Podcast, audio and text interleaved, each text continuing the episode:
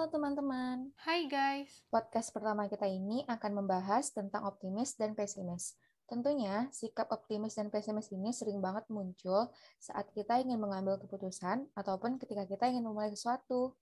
Nah, benar banget nih. Apalagi usia 20-an. Biasanya menjadi titik awal seseorang untuk dapat mengambil keputusan besar dalam hidupnya. Jadi, jika salah menentukan sikap mana yang akan diambil, dampaknya itu ke masa depan loh. Oke, kita bahas dari sudut pandang kita ya. Yuk teman-teman dengerin sampai akhir. Lu sendiri lebih sering bersikap optimis atau pesimis sih selama ini? Hmm, kalau gue pribadi, gue sering pesimis, tapi cenderung realistis sih. Yang gue baca, pesimis itu kan artinya sikap yang membuat seseorang cenderung memikirkan kemungkinan terburuk dari suatu hal. Dan ini sering banget gue lakuin. Gue adalah orang yang ketika mengambil keputusan bakalan bilang, ini pasti nggak bisa, ini pasti gagal nih. Tapi ketika ternyata keputusan gue berjalan dengan baik, gue malah curiga. Jadi intinya gue orang yang sering mensugestikan hal-hal negatif kepada diri gue sendiri dan kadang bahkan suka merendahkan kemampuan diri sendiri, padahal itu nggak boleh. Nah, realistisnya, walaupun gue orang pesimis, bukan berarti gue nggak mencoba. Gue suka mencoba hal-hal baru. Walaupun batin gue suka bertengkar kayak satu sisi, ini nggak bisa, lu jangan paksain deh. Tapi sisi lain, gue pengen coba, walaupun bakalan gagal, ya setidaknya gue pernah coba kan. Nah, tadi gue udah ngomongin pesimis. Kalau lu sendiri, kapan sih terakhir pesimis dan karena apa? Gue terakhir pesimis itu uh, di tahun 2020. Sebenarnya setelah itu masih ada, tapi kalau untuk rasa pesimis terbesar itu di tahun 2020, ketika gue harus menentukan jurusan, karena sebelumnya pernah merasakan salah jurusan di tahun sebelumnya. Saat itu gue butuh waktu yang lama banget untuk menentukan dan tentunya dengan juga rasa bimbang dan takut sehingga eh, menyebabkan rasa pesimis tadi itu muncul. Uh, efek dari rasa pesimis itu uh, gaya hidup gue berantakan, jam tidur sama jam makan gue itu udah bukan pada jamnya, dan gue ngerasain capek banget gitu. Padahal gue nggak melakukan kegiatan-kegiatan yang menuntut gue untuk bergerak banyak gitu. Jadi rasa capek gue itu karena rasa tertekan, rasa pes dari rasa pesimis tadi, rasa takut tadi. Nah, kalau lu sendiri, misalnya ketika lu ingin memulai sesuatu, rasa pesimis itu datang. Jadi, lu bakal ngelakuin apa? Apa yang bakalan gue lakuin ketika sikap pesimis itu datang ya? Uh, untuk ngelakuin suatu hal, gue pasti ada dua poin sih. Poin pertama, prepare lebih matang karena gue berpikir kalau misalnya gue gagal, setidaknya gue udah effort banget nih udah ngelakuin ini. Kayak reward aja, nggak apa-apa deh gagal. Yang penting gue udah berjuang banget gitu. Daripada gue gagal, ternyata effort gue sedikit. Yang poin kedua, gue punya backup plan. Dari awal gue udah merencanakan kalau gue gagal, ya yang harus gue lakuin ada lagi gitu. Jadi jujur, gue ketika gue mengambil keputusan ya, gue nggak pernah naruh harapan di satu hal gitu. Gue pasti punya hal-hal lain yang mana nanti ketika keputusan awal gue nggak diterima, setidaknya ada keputusan lain gitu. Jadi pesimis itu buat pegangan gue aja. Gue jadi karena pesimis, gue jadi skeptis dan lebih waspada gitu sama hal-hal yang bakalan ngebuat gue tuh kayak nggak baik. Nah, terus juga gue lebih siap nerima hasil kan jatuhnya. Ya udah dari awal gue udah nggak gue nggak ngira ini tuh bakalan berhasil ya udah gitu. Kalau yang tadi versi gue, sekarang gue balik tanya, apa yang dilakuin ketika lo pesimis dalam mengambil keputusan? Nah, kalau gue pribadi ya, rasa pesimis itu kan pasti ada, karena kita punya rasa takut untuk salah mengambil keputusan. Jadi, eh, ketika rasa pesimis itu datang, gue bakal uh, nge-backupnya dengan rasa yakin. Nah, uh, gue punya beberapa cara untuk menimbulkan rasa yakin tersebut. Yang pertama, tentunya gue bakalan uh, cari tahu, mencari tahu uh, dampak positif atau negatif dari keputusan gue tersebut. Gue bakal bakal ngedapetin uh, dampak positif atau negatif yang lebih besar nantinya gitu. Yang kedua, gue setuju sama lo tadi, kita harus punya backup plan ya. Nah, backup plan itu juga harus realistis. Jadi semua keputusan yang gue ambil tentunya gue ingin keputusan gue tuh sesuatu yang realistis yang tentu yang bisa gue lakuin gitu jangan mengambil keputusan yang terlalu tinggi juga menurut gue itu eh, nggak uh, realistis. Jadi kalau keputusan kita sendiri itu udah nggak realistis, tentunya rasa pesimis tadi bakalan susah hilang atau bahkan nggak hilang. Dan yang ketiga, uh, lu harus bisa minta saran dari orang-orang terdekat. Jangan ngerasa lu itu hidup sendiri dan nggak punya siapa-siapa. Ini kesalahan gue di dulu sih. Gue ngerasa tuh bisa ngelakuin semua hal, semua hal sendiri, padahal tuh nggak bisa. Kita uh, manusia, kita mau sosial, kita butuh orang lain. Yang keempat, lu harus ngebuat diri lu sepositif mungkin. Lu harus ngubah pikiran lu jadi pikiran yang positif lu harus yakinin diri lu tuh mampu. Kalau sesuatu udah dimulai dari yang positif, gue yakin insya Allah hasilnya juga bakalan positif. Yang terakhir, ini yang paling penting banget menurut gue, yaitu doa. Kalau lu udah ngelakuin empat hal tadi, tapi lu nggak berdoa, itu juga sia-sia banget menurut gue. Nah, tadi kan kata gue, kita harus minta saran dari orang-orang terdekat. Misalnya itu salah satunya, contohnya ya tentunya keluarga dong. Nah, menurut lu seberapa pengaruh sih keluarga dalam terbentuk punya sikap optimis dan pesimis di diri lu sendiri? Bagi gue berpengaruh banget ya. Terakhir sebagai anak bungsu, saat itu membuat gue manja dan ketergantungan sama orang tua gue. Gue dulu atau mungkin sampai sekarang jarang dikasih pilihan, kayak cenderung diarahin gitu. Jadi gue sekarang cukup kesulitan ketika mengambil keputusan dan lahirlah sikap pesimis gue. Sejak kecil gue udah terbiasa hidup dalam kemudahan, jadi beranjak dewasa gue bakalan belum siap dan mudah takut ketika berhadapan pada rintangan hidup yang mungkin akan menjadi bagian dari perjalanan hidup gue di masa depan. Itu yang pesimisnya. Kalau optimisnya, beranjak dewasa gue mencoba untuk keluar dari zona aman gue. Gue mencoba hal-hal baru. Jadi ketika gue mencoba suatu hal yang hasilnya cukup baik dan berjalan dengan lancar, orang tua gue bakalan proud banget sama gue dan terlihat bahagia. Jadi gue pengen mencoba banyak hal biar orang tua gue selalu terlihat bangga dengan pencapaian gue.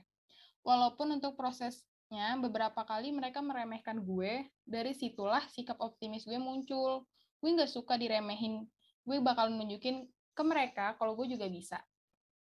Kalau lu sendiri, pernah nggak ketika pesimis untuk suatu hal, tetapi ternyata hasil yang didapat malah yang diharapkan? Um, Nah, itu yang di tahun 2020 yang kayak gue bilang waktu itu. Ternyata rasa pesimis gue waktu itu uh, membuat gue sekarang berada di uh, jurusan yang tepat menurut gue. Tapi bukan berarti rasa pesimis itu uh, baik ya, tapi dengan rasa pesimis tersebut ada uh, buat gue jadi sadar gitu kemampuan diri gue itu seberapa gitu kan. Dan alhamdulillahnya gue sekarang merasa aman dan nyaman di jurusan sekarang dan walaupun uh, namanya kuliah ya pasti ada rasa capek tertekan juga tapi gue ngelakuinnya dengan senang gitu karena gue ngerasa gue udah di jalan yang benar dan semoga ke depannya juga bakalan kayak gitu nah tadi kan uh, menurut lu keluarga sangat berpengaruh ya nah sekarang ada pengaruh juga nggak sih dari teman untuk lu bersikap optimis ataupun pesimis? Ada, ada, ada. Selain keluarga, teman adalah circle yang cukup dekat dalam kehidupan kita. Kalau semisalnya kita berkumpul sama teman-teman yang optimis, pasti akan memberikan sudut pandang baru dalam hidup kita gitu. Jadi kayak mereka juga bakalan membantu kita mendapatkan kesempatan yang sebelumnya nggak bakalan kita coba nih karena sikap sifat pesimis yang kita miliki gue menganggap lo orang yang teman yang cukup optimis. Jadi gue mau nanya, apa yang membuat lo bersikap optimis dan seberapa optimisnya lo menilai diri lo sendiri? Kalau seberapa optimisnya gue, mungkin kalau dipersenkan itu di angka 80%. persen. Uh, mungkin orang berpikir itu cukup tinggi. Ya, lumayan sih menurut gue dan apa yang bisa buat gue sampai meletakkan persen setinggi itu uh, karena yang pertama yang paling penting itu gue yakin sama kemampuan diri sendiri gue tahu batas kemampuan gue dan gue sadar uh, gue bisa ngelakuin apa aja dan gue nggak bisa ngelakuin apa aja dan tentunya gue tuh harus jadi orang realistis sih jadi semua keputusan atau semua hal yang bakal gue lakuin gue bakal mikirin ke depannya ini bakalan uh, bisa gue bener-bener lakukan atau enggak. Kalau emang seandainya belum bisa, ya jangan dipaksakan, berarti waktunya emang belum sekarang. Jadi lu harus buat keputusan yang realistis untuk sekarang dulu aja gitu. Dan yang paling penting juga nih, terakhir, lu harus punya uh, pikiran yang positif. Positive mind itu bakalan uh, ngebuat uh, positive result juga.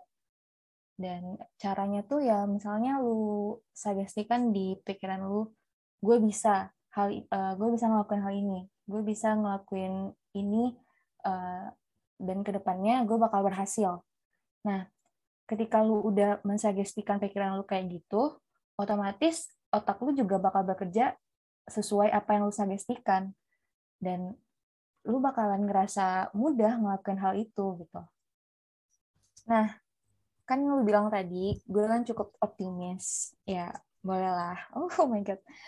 Tapi gimana sih misalnya lu ketemu sama teman yang punya sikap pesimis banget gitu. Bahkan terkadang rasa pesimisnya itu jadi nge-trigger lu sendiri untuk pesimis. Oke. Okay. Kalau ditanya ini, gue cukup bingung mau jawabnya gimana.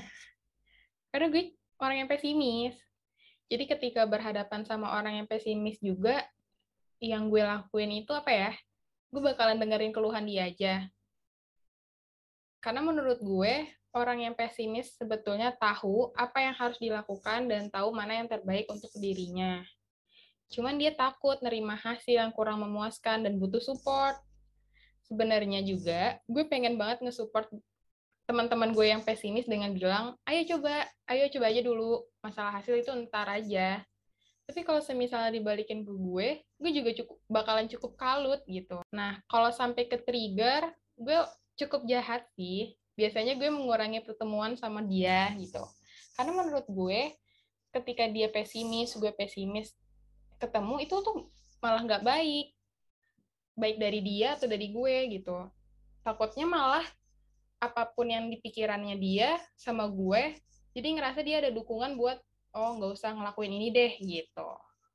Pertanyaan terakhir dari gue untuk episode ini, ya penting nggak sih menurut lo keseimbangan antara sikap optimis dan pesimis dalam hidup lo? Padahal tadi lo udah bilang, walaupun ya, lo udah bilang lo punya sikap optimis yang 80% itu. Kalau penting untuk seimbang, menurut gue pribadi, ya nggak penting. Kenapa harus seimbang gitu? Kalau seimbang di sini kan berarti 50%, 50%. Nah tentunya itu salah dong. Kita harus lebih punya banyak sikap positif daripada negatif. Nah, tapi sikap optimis itu bakal selalu diiringi dengan ada rasa-rasa pesimis tentunya. Nah, menurut gue sikap uh, pesimis itu bakal ngebantu kita buat aware gitu, buat sadar kemampuan kita dan keputusan kita. Jadi kalau kita punya rasa pesimis ya, kalau gue tadi 80% di optimis berarti 20% di pesimis. Nah, ketika rasa pesimis gue itu datang, jadi gue bakal memikirkan ulang gitu keputusan gue ini bener nggak ya kayak gitu. Tapi ketika gue memikirkan ulang bukan berarti gue berhenti untuk maju. Nah, jadi makanya itu gunanya kita punya sikap optimis lebih besar. Jadi ketika kita udah memikir, memikirkan ulang, nah dengan rasa optimis kita tersebut, maka kita bakalan maju terus gitu. Karena ketika lu udah memutuskan lu mengambil itu, jadi lu harus menyelesaikannya sampai akhir. Nah, uh, yang yang lu harus sad, uh, yang lu harus ngertiin itu adalah bagaimana lu mengatasi sikap pesimis lu tadi. Uh, caranya ya yang kayak gue bilang tadi kan. Nah, optimis ini buat lu lebih mudah ngejalaninya karena uh, itu dimulai dari sesuatu yang positif. Sesuatu yang positif bakalan menghasilkan hasil yang positif juga. Percaya sama gue. Lu harus kita harus mulai menanamkan uh, kalimat tersebut, mindset tersebut di otak kita sendiri, sesuatu yang mulai dengan uh, hal yang positif, lu bakalan mendapatkan hasil yang positif. Sekian obrolan kita tentang optimis dan pesimis. Untuk closing statement dari gue, sikap pesimis itu pasti terus ada, dan cara mengatasinya yaitu tinggal mengubah perspektif kita untuk mengambil keputusan. Nah, benar banget. Jadi, selama kita hidup pasti bakalan terus ada sikap pesimis tersebut. Karena menurut gue uh, optimis dan pesimis itu dia bakalan berdampingan. Jadi gimana caranya kita uh, ngehandle sikap pesimis tadi dengan nge-backupnya dengan sikap optimis yang lebih besar tentunya. Nah, teman-teman, uh, ini semua sudut pandang dari kita berdua. Jadi kalau memang nggak setuju, ya nggak usah di, dilakukan. Dan sekian dari kami. See you di podcast selanjutnya ya.